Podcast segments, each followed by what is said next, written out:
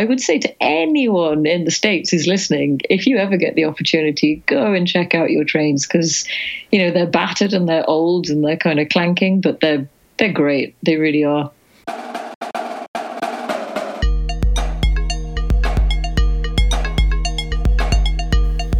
Welcome to Deviate with Rolf Potts. Today's episode is a remix of my 2021 conversation with travel writer Monisha Rajesh, whose books specialize in train travel. I actually quote Monisha in A Vagabond's Way chapter called, quote, A train isn't just a vehicle, it's a place. A wonderful aspect of traveling by train, she writes, is the transactional relationship between passengers who feed off of one another, picking up tips, offering advice, guarding each other's belongings, and generating a trust that is unique to railway travel. Over the course of our conversation, Monisha and I talk about why going by train makes for a better travel experience than flying. We talk about the differences between the more efficient trains of Europe versus the more dynamic and social trains of Asia. We talk about how to pass the time on a long train journey like the Trans Mongolian train across Russia. And we talk about what it's like to travel by train in the United States, which is something I hadn't done since I was a little kid, even as I took extended train rides in other parts of the world. We start by talking about how train travel became her travel writing specialty. Let's listen in. You have written two books about train travel, the most recent of which is called Around the World in 80 Trains, which is literally just that. Um, and I'm curious to know trains are kind of an old transportation technology, um, and you've written two books about them. What sparked your interest to begin with? Oh, um, this is actually going to take me back about 10 years now uh, to January 2010. So that's when I did Around India in 80 Trains. And that came about um, quite haphazardly, actually. I was working at Time magazine um, a couple of months before I set off, and I was reading an article which was about how India's domestic airlines could connect 80 cities.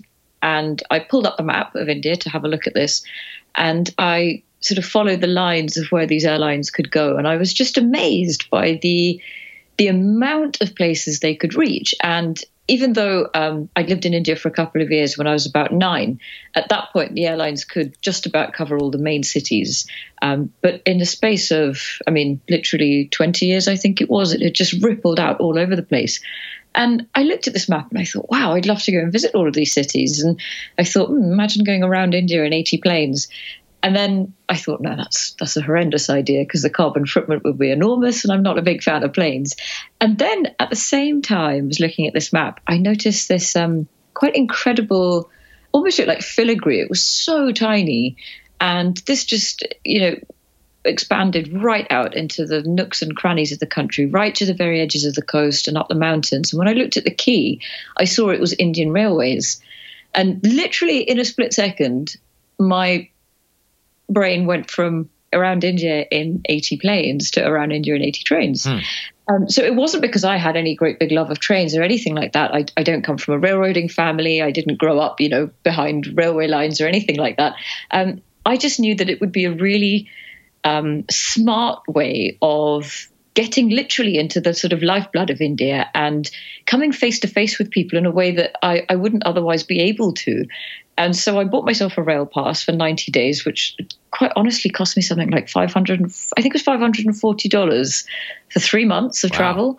Um, and that included my sleeper services and quite a lot of food as well. So the, all in all, the trip was was really cheap, and so I, I set off. And, and initially, the trains were just the kind of the method by which I was going to travel around India um, and meet people and find my stories. And by the end of that, it ended up being four months. Um, I realized that the trains had actually become the protagonist of my story. The hmm. trains had come to the forefront, and, and I had completely fallen in love with them. And I realized that railways just allow you to delve into the heart of a country in a way that no other form of transport will allow you to. And so that just became, it, it ended up becoming a part of me. And so whenever I traveled after that, I used to find myself kind of vying towards railways rather than any other form of transport. And I would always try and use trains instead of planes if I could. And so that's how the second book came about. It had, it had been about five years from when the first one had been released. And I started thinking, I'd love to go and do another trip like this again. Uh, but I wasn't sure where I could not emulate what I did in India, but at least do something along those lines. And I soon realized that language was actually going to be my biggest hindrance. Uh, I'd have loved to have gone to China and done what I did in India, but I just couldn't speak to people in the same way, and it would have just it would have really muted my journey. So I realized the only thing I could do was go around the world, um, and so it was it was quite a, a big trip to plan, but. Um, I'm really glad that I did it, especially given our current situation and the sort mm. of lack of travel. Yeah, um, on your first trip, as I understand it, you went alone. Uh, this time, you brought uh, the man who's now your husband. Uh, how did ch- traveling with a companion change the experience from one to another? So the first book in India, I, I, did actually set off with a photographer companion. I had a, was a Norwegian friend of a friend who came along to do some of the journey. Uh, we didn't do all of it together. We did we did little bits here and there just to have some nice photographs. Mm-hmm. Um, but and, and even traveling in India, I could really feel the difference between when he was there and when he wasn't because I did sort of six seven weeks on my own, and the way in which people interacted with me was totally different when we were on our own um, in some strange ways, people would leave us alone because we just looked like a contained pair and we were obviously getting on doing our own thing, and people don't often want to interrupt on that. But equally, because he was white and he was six foot and stuck out like a sore thumb, people immediately wanted to come and talk to us. So it was it was a bit of both. Um, and when I was on my own, I found people would invariably come and talk to me and ask what I was doing, where I'd come from, where was my husband, how come my dad had let me travel by hmm. myself, um, was I married, um, what on earth was I doing alone? And but for the most part, it was curiosity. I think they they were just really intrigued by the fact that there was a young Indian woman with a backpack uh, and a camera and apparently no companion around, um, just traveling around with this haphazard idea. Just, I think they just found it so amusing more than anything. Uh, but for the most part, people were lovely. They were really welcoming. They were really helpful. They were very sweet as well. They would often you know, scratch off the list of hotels and restaurants I'd got and rewrite their own for me. Hmm. Uh, and then they'd also give me phone numbers of cousins that they had in the towns that I was heading to and would say, you know, give them a call when you get there and they'll help you. And they always would. They would always turn up and they would reply and they would pick me up and they would drop me off in places. And it was quite incredible. There was there was so much of the kindness of strangers. Um, but sorry, back to a question about this book. Uh, yes, it was different. Uh, traveling with uh, who's now my husband, was was a brilliant experience because um, we didn't always travel together. We were obviously on the trains together, but when we would arrive in cities, I would usually go off and do my own thing, and then he and I would meet at the end of the day back at the hotel and go for dinner. And that way, we, we would have a lot to chat about, and it was interesting to see as well what we each discovered in the city on our own. Um, he would find something completely random that I may not have come across. And we'd share ideas on what to do the next day. And he'd meet people that I hadn't met. And he could strike up conversations with people. And then I would sort of join them. And he'd make inroads and would get information out of people in a way that I couldn't. And so it was. Um, it was actually a really nice dynamic we had and and also you know just in the in the broad scheme of things it's really lovely to have somebody to travel with and share those experiences with because i think if he'd stayed back for seven months while I went off, I would have probably spent quite a lot of time on FaceTime and, hmm. you know, wishing there was somebody there to remember these incredible moments with and you know standing in the kremlin looking at st basil's cathedral at night time and that sort of thing when you just want to turn to someone and say isn't this amazing and and then you talk about it when you're back home and you know over the last four or five years since we've been back because it was 2015 when we traveled uh, we've had some really lovely moments where we would just pass. I remember we passed a poster of, uh, I think it was uh, one of the Torii shrines in Kyoto um, on a wall in Soho, and my husband said, "Isn't that the?" And I said, "I was just about to say it. That's the Torii shrine." And and it's just little things like that where we always have that point of reference that we did these travels together, and we always have something to talk about. That's great. Yeah. Um, I, I, wonder if it would have been any different had there been a different mode of transportation. You, you know, you were talking about India, and um, I took a train from Mumbai to Calcutta once, and it was very memorable. But all the buses in India I took are memorable for a different reason. Um, they're yeah. they're very social, but some of those up in the Himalayas were just were terrifying. You know, I, I remember yeah. being on roads and seeing similar buses down crashed in the canyon. So Um, absolutely. In fact, that was one of the reasons why I, I opted for the trains because I absolutely hate driving in India for, for the very reasons that you pointed out. And I can't stand buses. And, you know, you, you like you said, you'll be driving up a mountainside and you'll just see them nose down with everyone standing with their luggage to the side. Uh, and so I wasn't, yeah, I wasn't mad keen on the idea of doing that. Um, but but like you you were just saying, when you when you travel together, I think trains are a really oh it was it was an interesting period because you I mean you're literally six foot away from the next person for the best part of seven months and you know you're traveling with somebody literally above you, just next to you, and you even you're off a train. It, sorry, when you're in a train for about 56 hours, you've just got that same person in your compartment, and you can't really escape each other. Um, I guess the nice part is that you can sort of go down to dining cars and you can move around in trains in a way that you can't on planes. But but there is there is something very specific about train travel that means your relationships certainly develop in a certain way. Well, I, I grew up with sort of a romantic idea of train travel, especially in Europe. The idea of the of the Eurail pass when I was a teenager in the '80s seemed mm. so appealing, but. Um, actually, the Europe portion of your book is quite small. This is one of the things that people um, have often mentioned that the first chapter is quite condensed. And, and like you said, I had a Eurail pass, which could have taken me to 28 different countries in 28 days. And obviously, that was just not possible. I had, you know, there was no way I could just get around all those places. And I had to pick and choose specific bits that I wanted to go through properly and spend a, decent amount of time in to get enough stories. But I just found that nothing happened on board the trains. They they were punctual, they were efficient, they were clean, they were they were fast.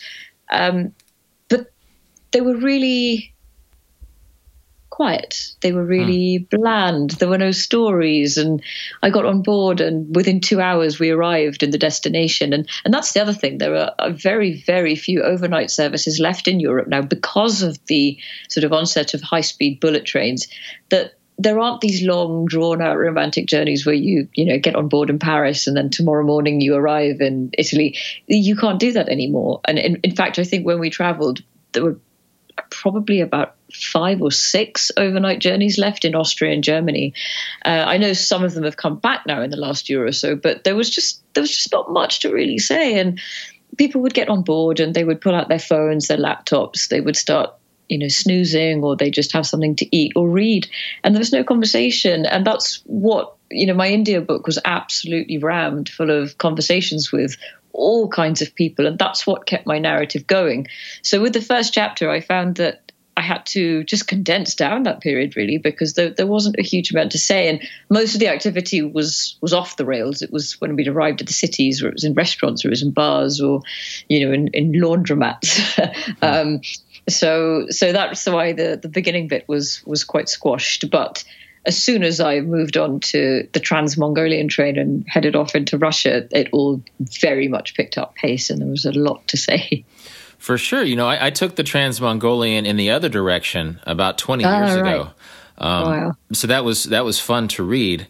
Um, and so, how did that transform? Suddenly, you're on this train ride, which is has got to be the longest train ride in the world. It just keeps going and going and going. And it's hard to believe you're still in the same country.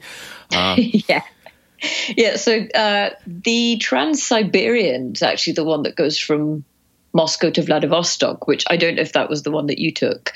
Um, but I took the Trans Mongolian route, which uh, breaks off halfway through. So you go through Ulaanbaatar, Mongolia, and then it dips down and goes through China and ends up in Beijing.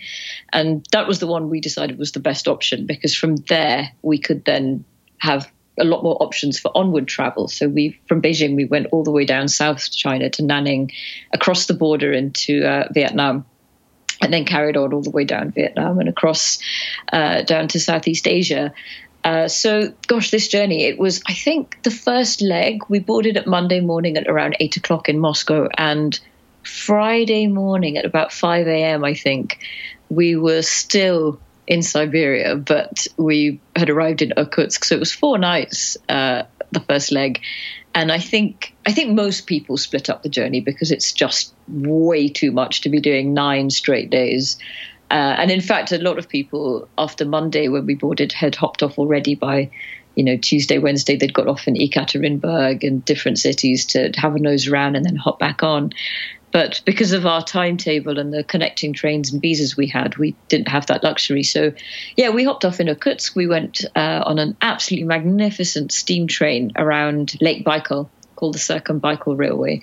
And then we spent, I think, maybe two and a half days there and then hopped back on. Uh, carried on to Mongolia, spent three or four days there, and then got back on and finished in Beijing. And I think in total it was about 12 days maybe for the whole journey. But I think that journey for me um, really had the most. That was like a kind of, it was like traveling in a hinge in the earth, I think I described it in the book, because it really was that connecting between East and, and, and West for me, where you can actually see the changes between, you know, both sides, where you just spent at least two days crossing through this incredible part of the world where there's there's just nothing but trees and trees and trees, and then these lakes appear and then they disappear and the seas appear and then the mountains rise and then they recede. And and you even see in people's faces the way their faces are very slowly, gradually changing from you know blonde hair and blue eyes to dark hair and blue eyes, then dark hair and dark eyes, and suddenly you can see why people look the way they do um, in gradations across the world. And I think that's what I love most about train travel is that you know if you fly, you literally have taken off from Moscow and land in Beijing, and you can see the food is so distinct in one side and the people are so distinct on another. But when you're on the train, you see that merging. You see the melting point where it all merges into one at some stage and then gradually sort of peters off into something else. Um, and that's why I think that train journey, particularly, was a really special one. Obviously, it was more interactive than these more efficient European trains. Did you have any strategies for, for meeting people and talking to people? No, none. It was a, a, uh, the only thing we did was download an app which had a Russian translate on it, and that was the key thing that we did, which helped us sort of chat to people in our compartments. But nobody spoke English at all. And I was a little bit taken aback because I expected some people to. And I knew that you know, the Trans Mongolian's quite a reputable service that loads and loads and loads of English people take or English speaking people. But what I didn't know was that we'd been booked onto the domestic service that most Russian people take. Uh, and the Rossiya is actually the sort of fancier one that most tourists hop on. Uh, but we weren't on that. And that was absolutely fine by me because I quite enjoyed traveling the way that regular Russians travel and didn't want to be in these plush sleeper seats with. Uh, you know, flat screen TVs and all the amenities. And it, it, was a lot more fun to watch people travel the way that they do every day. But we were really lucky. We had uh, a very sweet lawyer who was in the compartment next to us, and he was bilingual.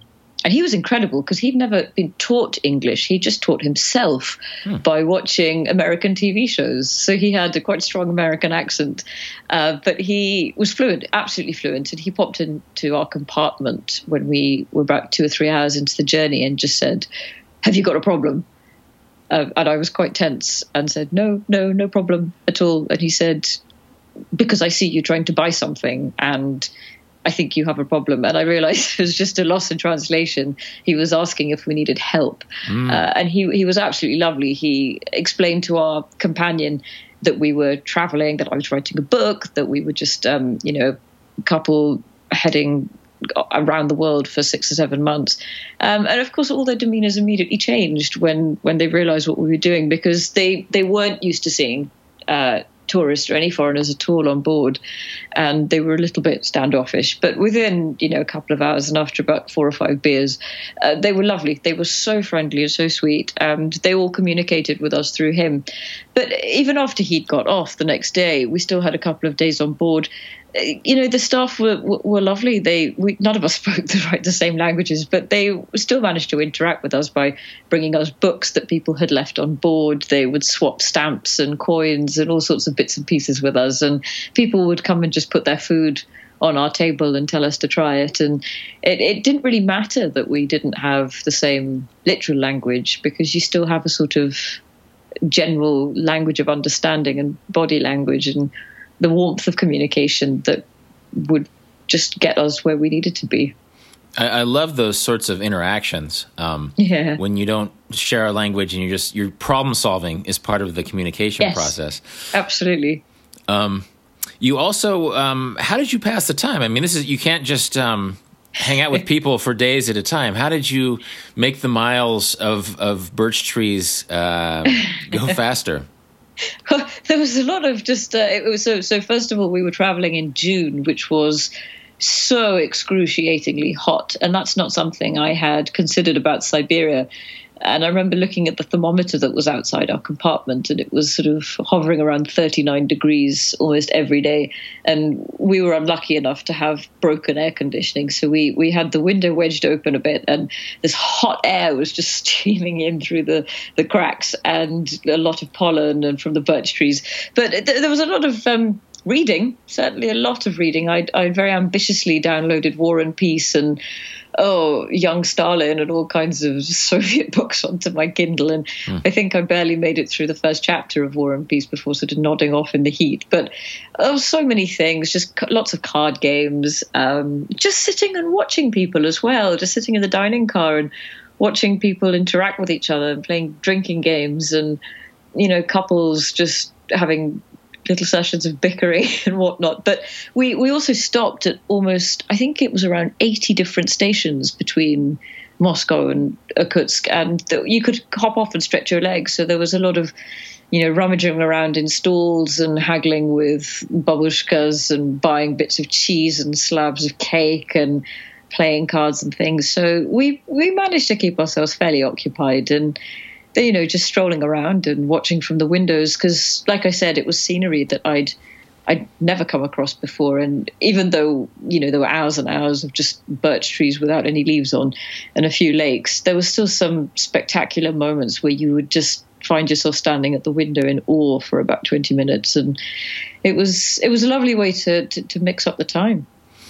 You write about watching streaming game game of thrones on the journey. did, did you watch Game of Thrones on the Trans Mongolian, or was that other just other parts of the journey?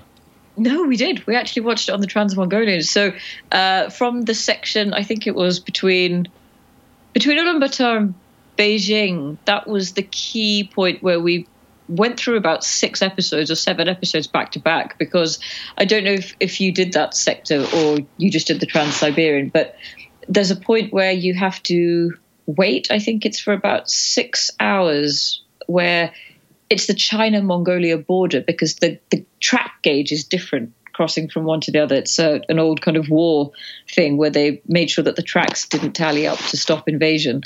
And Mongolia's tracks are ever so slightly slimmer. So you have to wait on the border, and the train is literally jacked up uh, in a warehouse um, to a good kind of probably about seven or eight meters high. You don't even feel that they're doing it till you suddenly look out the window and see that you're way off the floor, and you can see all these hard hats bobbing around because they they literally remove the whole chassis from underneath and put a whole new one underneath. And it takes about five hours, and there's a lot of jolting and shunting and so for that period, we just sat in our compartments because you can't get down, you can't use the toilet, you can't eat, you can't do anything for five hours, and it's pretty torturous. And we'd been forewarned about this, so we downloaded all these episodes and just kept ourselves busy in there. I mean, along with other people, we did a lot of hanging out the window, making videos, waving at another train across from us that was also jacked up with all the passengers in. Um, and I think there were a few drinking games going on in the compartment next door to us. But apart from that, yeah, it was a, a good point by which we could um, catch up on the series. Yeah, that was a funny detail to read because 20 years ago, and I did take the Trans Mongolian, but starting in Beijing and going through, stopping at Ulaanbaatar and, yeah. and Irkutsk. but um, it was interesting to read your story because you were checking the blue dot on Google Maps and you were yep. researching using travel blogs, which didn't really exist in 1999 yeah. when I did the train. Um, and it, it, occurred to me that that, that this the travel writing has changed. That that's simply how we travel now. We we don't mm. um, just allude to guidebooks or the Dostoevsky, but we also have the option of watching Game of Thrones or seeing our blue dot on the Google map. That's something that. Um, a couple of people brought up, uh, not in a negative way by any means, but when I was writing the book, uh, and even when I was doing the travels, I was quite conscious of this because when I'd done my India trip, I think Twitter had sort of just about taken off, and I barely tweeted anything. I think I had an account, but I certainly couldn't log on to it and just ask people questions in a way that I did on this journey. I mean, I remember arriving in Siem Reap, and it was quite late in the evening, and I just tweeted saying, Can anyone recommend a really great restaurant in Siem Reap for just very typical traditional food. And within about 10 minutes, uh, a woman replied from the Ritz Carlton in Siem Reap. And she said, Hi there, I'm the restaurant manager and I'm from London and I've lived here for the last 15 years. You should go to Chanrey Tree or you should go to this one or you should go to this one. And if you've got time this evening, pop in for a drink because I finished my shift at whatever time. And within that was it. Within 20 minutes, our evening was sorted, and we went to meet her. And she gave us a long list of things to do in the town that I probably wouldn't have found because even in a guidebook, by that point, it might have been out of date or it might have closed down or things might have moved on. And uh, I found it a lot more fun actually to do it this way because you instantly have access to local people or just expert opinion. Um, and and even like you said, being able to follow the the blue map on my iPhone was sorry the blue dot on my iPhone was was another experience for me to to know all the time exactly where I was, especially on a train like the Trans Siberian, where for five days you could be absolutely anywhere and you have no idea until you arrive at a station. But to be really conscious of you know a lake is coming up and you think i wonder what that's called and then you can just look at your phone and say oh it's well it's this one and to know instantly what, what's what's going on and to be able to download apps to talk to people, translation apps, or to look things up uh, from one minute to the next. And so when I came to write the book, I wrote in all of this because it would be completely disingenuous to pretend that that's not how we travel now because because we do we all do we we use Instagram we we hashtag stuff we we pinpoint things um, and we're all connected with people in a way that we really weren't before. And I think it would be, I think just for the sake of wanting to travel in an old way with maps and compasses and guidebooks is, is absolutely fine. There's nothing wrong with that. But I didn't want to pretend that we don't have all these resources at our fingertips. And I wanted to see how my travels would change uh, for good or for bad by, by using all of these things that we had available. Was it ever for bad? Were there, was there ever a point at which you thought maybe your technology was getting in the way of certain kinds of experiences? No, I don't. I I don't think it ever did. But I think when I did feel it was when it wasn't available. When we travelled into North Korea, I immediately had no access to email or Facebook or Twitter or Instagram or anything. In fact, I didn't have access to my phone at all. It was just completely cut off. There was no network. And so for 10 days, my phone was used as nothing more than a camera. And that felt quite strange. And I suddenly realized how used we've become to just tapping on an icon and saying, Oh, this is where I am. Hey, everybody, have a look. And I think because of that, I became more aware of what I was looking at. And it became more about what I wanted to see. And it wasn't a case of thinking, this would make a great Instagram post or this would make a great Twitter post. And it made me so much more conscious of what we actually look for when we travel? And are we looking at these things through the eyes of what our audiences want to see what we think our audience wants to see when you know you don't have one? And for 10 days it was just about me and what i wanted to see and the people i wanted to talk to and collecting the photographs that were of interest to me at that point. And it felt a bit more like the old days of travel where you, you're literally just note taking and it's just you're just there in that moment and there's nothing else around you or distracting you but the moment of where you are, who you're with, what it smells like, what food you're eating, and and documenting all of that. Um, and again, in China, I felt it when as soon as we arrived, I tried to get onto WhatsApp to try and contact a friend who was supposed to meet us in the lobby of our hotel, uh, and of course I couldn't use it, and I had to download WeChat and use WeChat instead. And I couldn't access my emails, and the VPN wasn't working. And I just suddenly felt um, cut off and realized how reliant we are on all this technology and how resourceful we have to be when we don't have it. And and in some ways it was so much more fun to not have uh, you know the constraints put on you knowing that you've got to meet someone at a certain time and you can just whatsapp them and say oh i'm going to be a bit late when when you couldn't do that and you knew you had to meet someone at four o'clock and there was no way of telling them i can't be there uh, you just had to be there on time picking up a landline and calling someone and saying i'm going to be there and then you can't do anything in between. I think it makes you a lot more conscious of other people's time as well and i think just behaving a bit better it feels like this could almost be a, a, travel book for some future generation, like around the world yeah. without a smartphone, right? Without a smartphone, yeah. and that that helps them see uh, a, a, kind of time travel of what it was like to travel before we had all these. Um, yeah, all these gadgets and yeah, yeah gizmos. yeah, for sure. Well, you talk about how um, things slowly changed culturally um, as you went from west to east. Mm. Um, as you left the Trans Mongolian train and you took a series of trains through China and then later Southeast Asia, how was that experience different? Um, you know, Asian cultures are sort of known to be a little bit more communal. Does that translate into the train experience? Oh, yeah, 100%. Um, in fact, uh, comparing the first month that we'd had in Europe and then what it was like for the next two or three months was, I mean, the dis- distinction is so stark that they're just amazing Asian trains. I mean, I, think I described it in the book as, you know, Asians just aren't able to sort of differentiate between a kitchen and a living room and a train, and everything just becomes one. And, and I love that about Southeast Asian trains and Asian trains in general, I think. Um, it's so communal. It's everybody is just so at ease and you share food and you share stories and you there's no sense of personal space. Everybody invades everybody else's and you you don't board one of those trains and expect to be left alone but I think that's that's what I love about them. I love the fact that people are very much involved in each other's business. You can hear everyone else's conversation. It's not considered rude if you just join that conversation. And and the nice bit is you can just wander off and leave that conversation whenever you want to.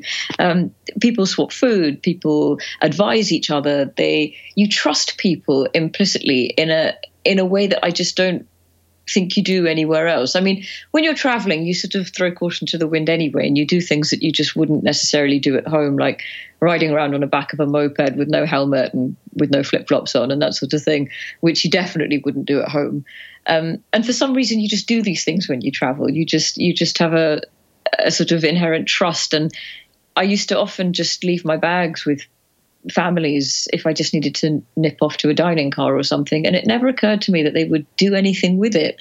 And people used to say to me when I got back home, but oh, what did you do when you needed to go? Did you just did you chain your things? Did you padlock your bags? And I never did. I just didn't because people just treated you like family. And I never ever had anything stolen and no one ever wandered off with our things. And maybe we were just really lucky, but I just always felt that there was just that sense of sort of trained traveler trust that it's almost like a kind of understood language that you you look after my things and then when I need to go I look after your things and and we'll look after each other for the duration of this journey.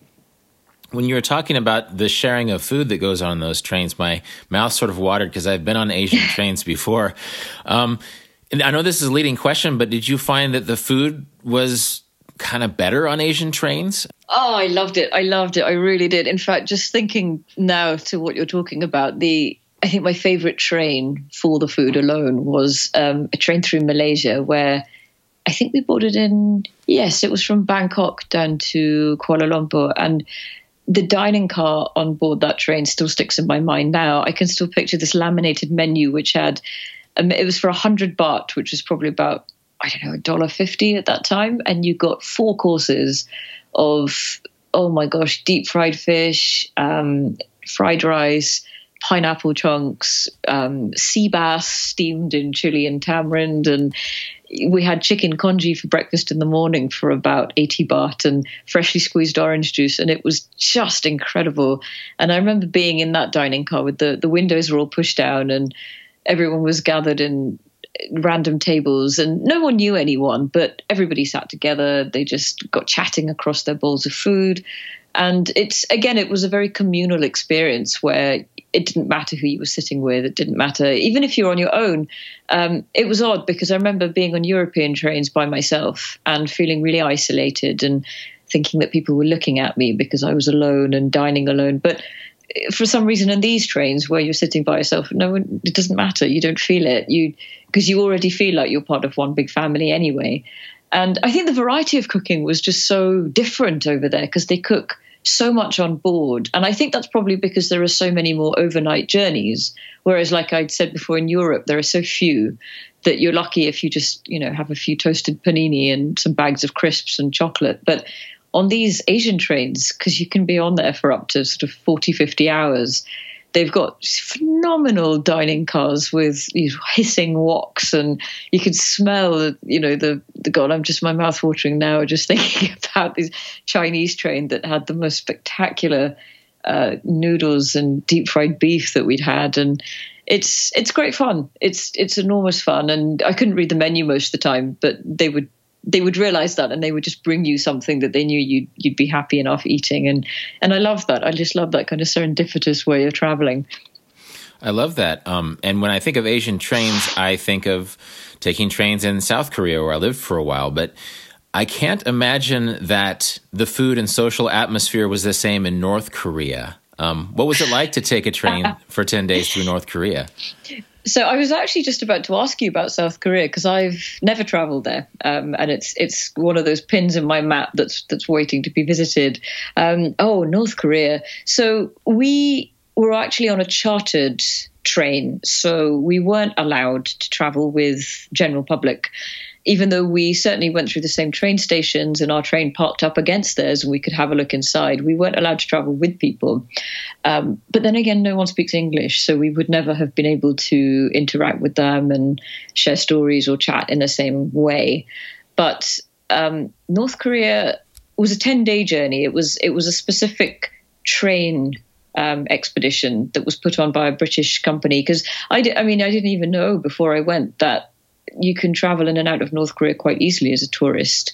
And this company that I went with, I think there are three based in Beijing that do tours up to 100 a year. Um, and this one happened to be a train tour, which is why I decided to go on it.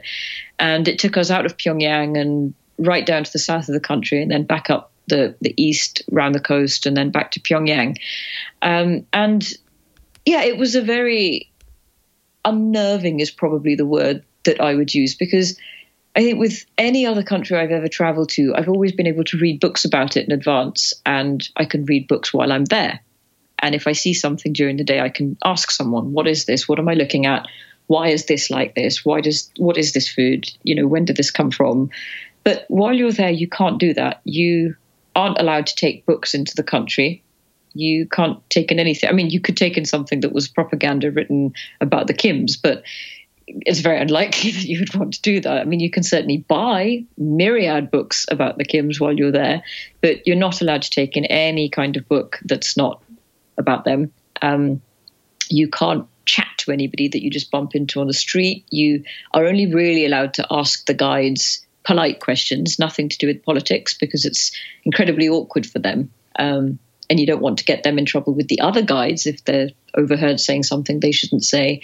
Uh, but also, you don't you don't know how much they know. Some of them may know a lot about what's happening. Some of them may know nothing, which is unlikely.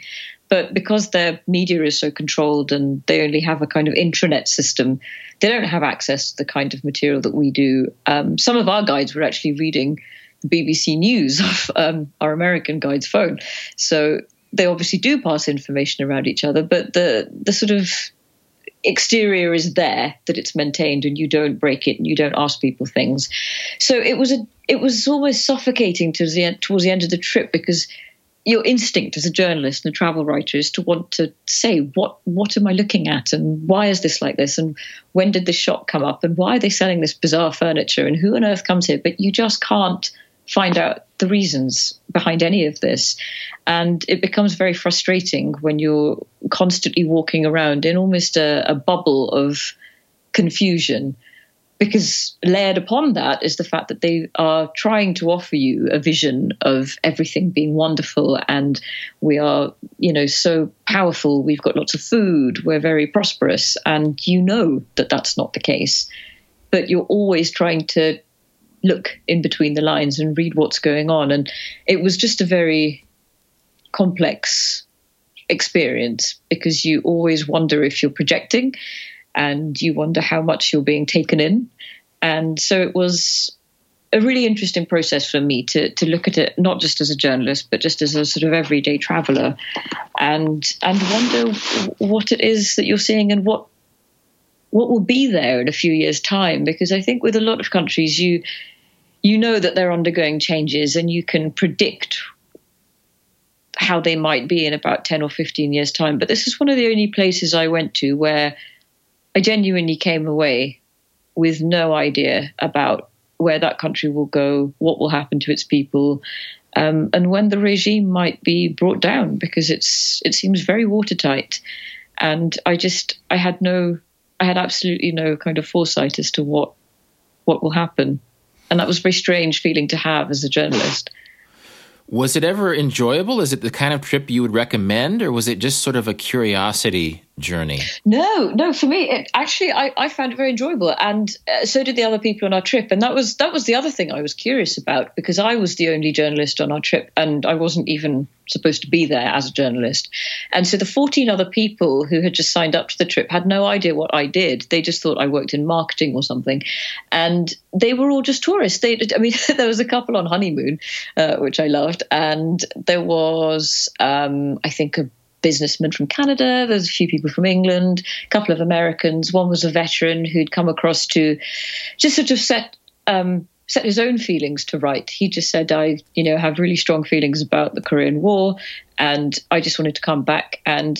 reassess my own relationship with it because he had a friend who'd been there who'd been taken prisoner and he promised to go back for him and take photos there and each person had their own reason for wanting to go and i think it was definitely a combination of curiosity and some people wanted to go back with some great dinner party stories. And for me it was never really about that. I was just very very curious as a layperson as to what this country was really like because you know we all read different stories about it but i wanted to know how much of that really felt like that when we went there. And and often it didn't. I mean it really didn't. The guides were very sweet. They're very friendly. They were very fun to chat to. They do these trips all the time. They know what they're up against with travelers wanting to ask them all sorts of things.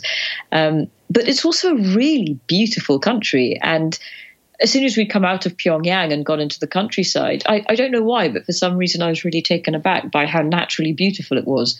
And I don't know why I found that surprising because most Asian countries are really stunning, and the countryside is is glorious. And this was no different. Um, in fact, almost more beautiful in some of the cities because they have so few factories that there's no pollution, and the sky's always bright blue.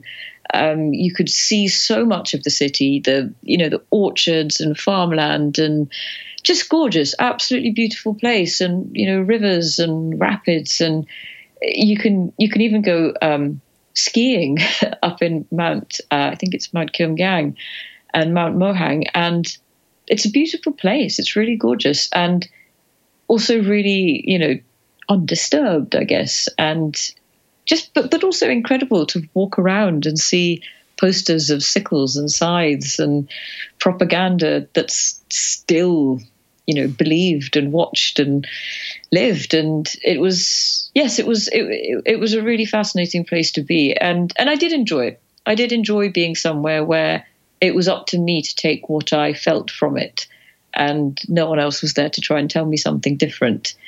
And I, I felt I, I genuinely felt quite honoured to be able to go there while I was well, you know, while the country's still open and while it still accepted people, and and to feel a little bit of history, to feel like you're a bit of you know you're watching history unravel. Uh, and there are a few, there's almost nowhere in the world that's still like that. So yes, I, I, absolutely would recommend if you're the kind of person who is curious and and not just for the sake of going and you know performing various antics that are going to get you arrested. You have to be respectful when you go. And I think if you do take issue with the way they do things and the human rights abuses. You have to really question yourself before you go and mm. ask if you ask yourself if you're willing to abide by what they expect because you can't go if you don't want to do that. And I think you do have to be respectful of that and say, if I'm not going to be okay with this, then I'm just not going to go. Um, but I would absolutely recommend it to anyone who really does want to go somewhere different and experience something that you will never see huh. anywhere else in the world, I think. Yeah, it's interesting to hear about that time warp aspect of North Korea. And mm-hmm just because I think, you know, as you indicated, travel can sort of be an indicator of where things are going um, to mm. sort of push your received expectations against how things really are in the country. And one yeah. one place that you went um, is North America, where where I'm from, and it's funny that I've taken trains across India and Russia and Morocco and Egypt, but I think it's been since I was seven years old since I took a train across the United States. And so this might be the, the most educational part of the interview. Um, what was it like to take uh, to take trains across Canada and the United States? It's really funny. I thought you might ask me about that. In fact, I think every American interviewer I've spoken to has said the same that and actually at the beginning of my chapter i, I said um, almost every american person i spoke to said we don't take trains. Like we just don't do that in our country. And by the end of the chapter i realized how wrong uh, that was because there are loads and loads of people on your trains, and hmm. they are some of the most fascinating people I have ever come across, and some of the loveliest people I've ever met. Um, you know, there were people on board Amtrak for a variety of different reasons, um, and I, I bought an Amtrak pass, which I think it cost me six hundred dollars for a month, and that included it was twelve legs. So if I say took the Sunset Limited from New Orleans to LA, if I hopped off in between in Arizona or something, that would have been one leg. So I unfortunately had to stay on for the whole journey. I would have loved to break them up, but I had to stay on so that I could actually make use of my pass properly. Um, but I traveled in normal chair car. I didn't travel in a roomette or anything like that because they're kind of extortionately expensive as well. I mean, given the cost of my pass, the one night in a roomette, I think, was $500 from LA to Chicago on the, I think it's the Southwest Chief. Um, but the train journeys themselves were just so full of life, and the people were brilliant. They they made the whole journey worth it. And the place where you actually really feel that is in the dining car again. It's that sort of communal hub because when you have a dinner slot. They come and give you a ticket, and then when it's time for your dinner, they ring a bell, and you go up and you line up, and it's great. They seat you at a table for four, so the two of us would be seated on one side, and then they would just call anybody to come and sit opposite you, and that's it. You have to sit with them for your for your dinner. So you've got about an hour across from people you have never met, and you will probably not talk to again. But you are literally brought face to face with people that you would never ever have had a conversation with in your life. And I absolutely loved that about the trip. And, you know, one morning we had uh, pancakes and maple syrup and turkey rashes with a girl who had fled her home from Staten Island. She'd gone to live in Houston because she just decided she hated her life. She hated her school friends and she wanted a break and she went to Houston and then she was on her way to Joshua Tree to go and meet some friends because she was escaping a boyfriend. So she was sitting opposite us with a dad who was on his way to his estranged daughter's wedding in California. Um, and they struck up quite an interesting friendship with one another. And we later passed her crying on him about her boyfriend. Um, and then a couple of days later, we were sitting opposite a German Baptist Brethren couple from Ohio who were wearing braces and, you know, traditional outfits with bonnets. And he was so sweet, the gentleman, when he said, um, we like being on these trains because we get to meet people different from ourselves. And I remember thinking, yeah, likewise. Um, and it was it was just a wonderful experience to be able to chat to people that, like I said, we would never ever cross paths with in our lives normally and to hear their stories. And I got to chat to a very sweet couple in their late 80s called Benny and Louise, a, a black couple who were sitting in the dining car and told us that when they were kids, they could never have imagined ever being able to sit in that dining car because their memories were being shunted to the back of the train when they were children. As soon as white people got on board, they were then moved away and hidden. And she said, This is not something that we ever thought we'd be able to do. And it astounded me that that could still have happened in our lifetime. And these are the kind of stories that I picked up on board. Um, but aside from just the personal interactions, the Amtrak panoramic cars have got some of the most spectacular views of the country. And for a lot of the time, I used to just sit upstairs in the dome car.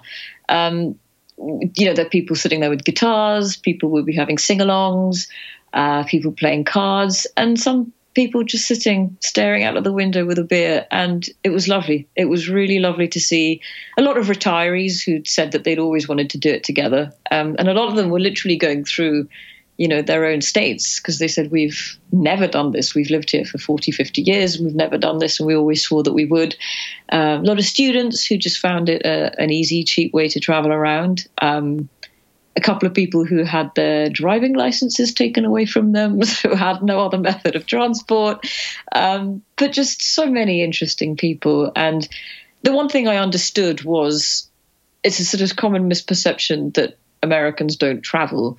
And I remember chatting to a dad um, in Minnesota who said, It's not that we don't travel, it's just that we don't really have the opportunity because we have such little annual leave. And by the time we have managed to get a flight and fly across to Europe and then have a week there and come back, that's like half our annual leave gone.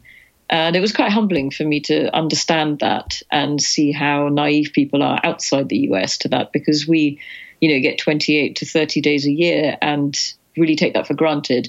And and this dad was very sweet. He said, you know, at least this way, I don't have to drive. The train ticket for four of us costs the same as my tank of petrol there and back.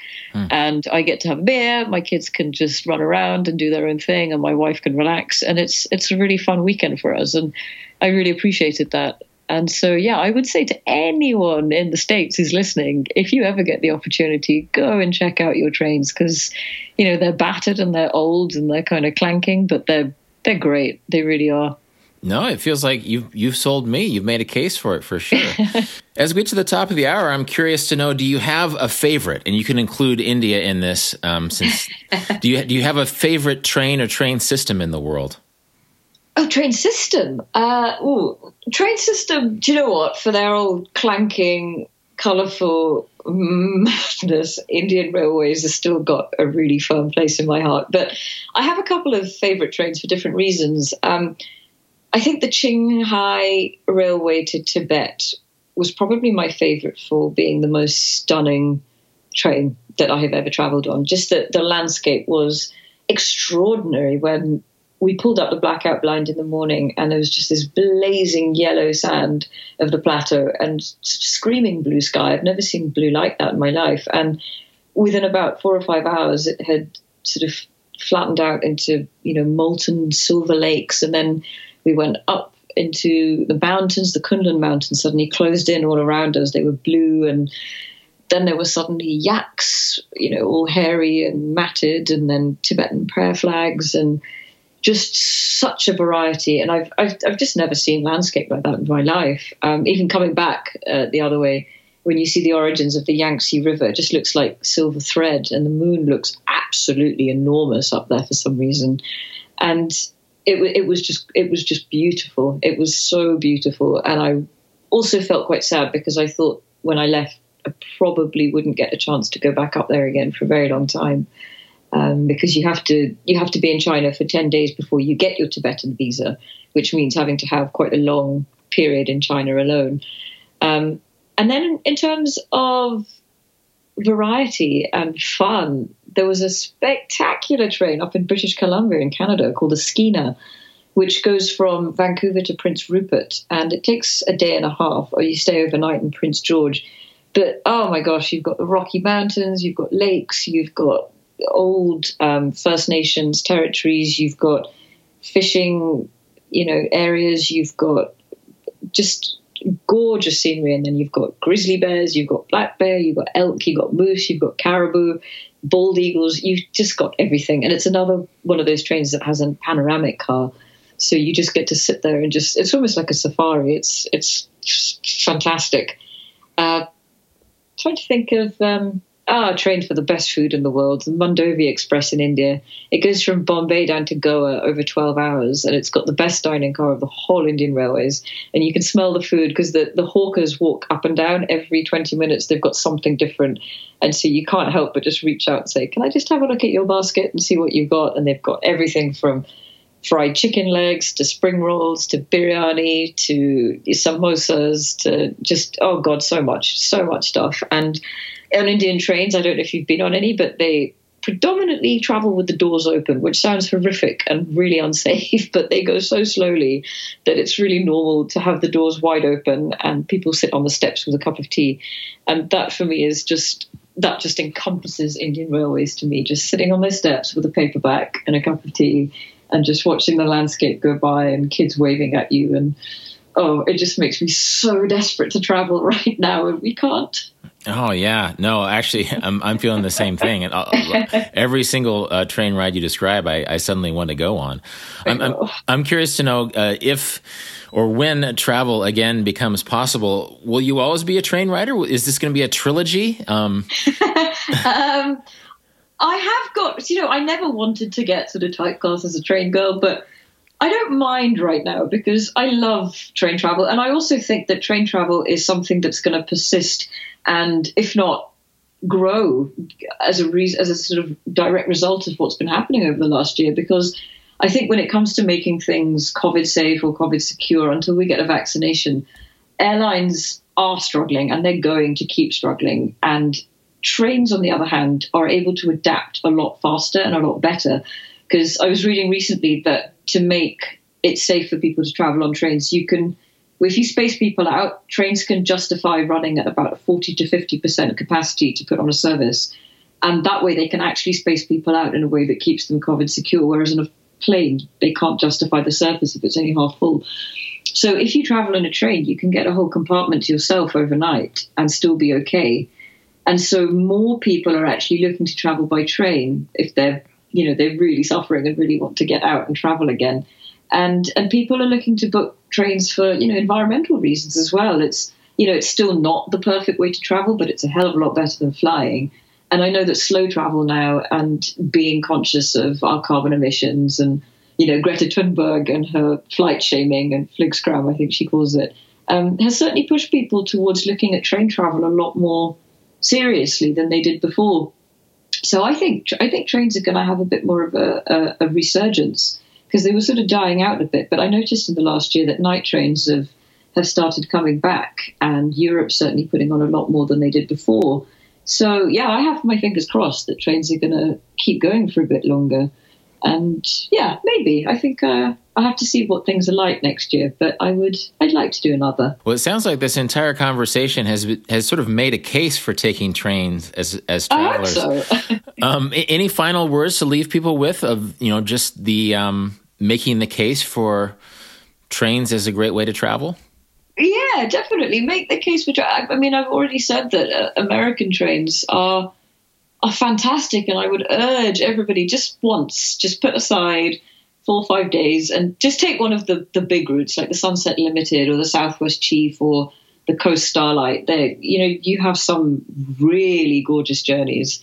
And it's I think it's quite a typical thing though that you always think one day I'll do it and then you never do get round to it. So, you know, do it while you can because some of those routes might fade out and you'd be kicking yourself that you never got a chance to do it. But but yeah, definitely look at trains as an option. Look at train travel as an option on your next big journey, and you'll be amazed at what you'll get out of it. This has been Deviate with Rolf Potts. More about everything that was just mentioned, including links to Monisha Rajesh's book Around the World in 80 Trains, can be found in the show notes at rolfpotts.com slash deviate. And as always, you can contact me with insights or questions at deviate at rolfpotts.com. This episode was produced by Cedar Van Tassel, who also does the theme music. Thanks for listening, and I hope you tune in for future episodes of Deviate with Rolf Potts.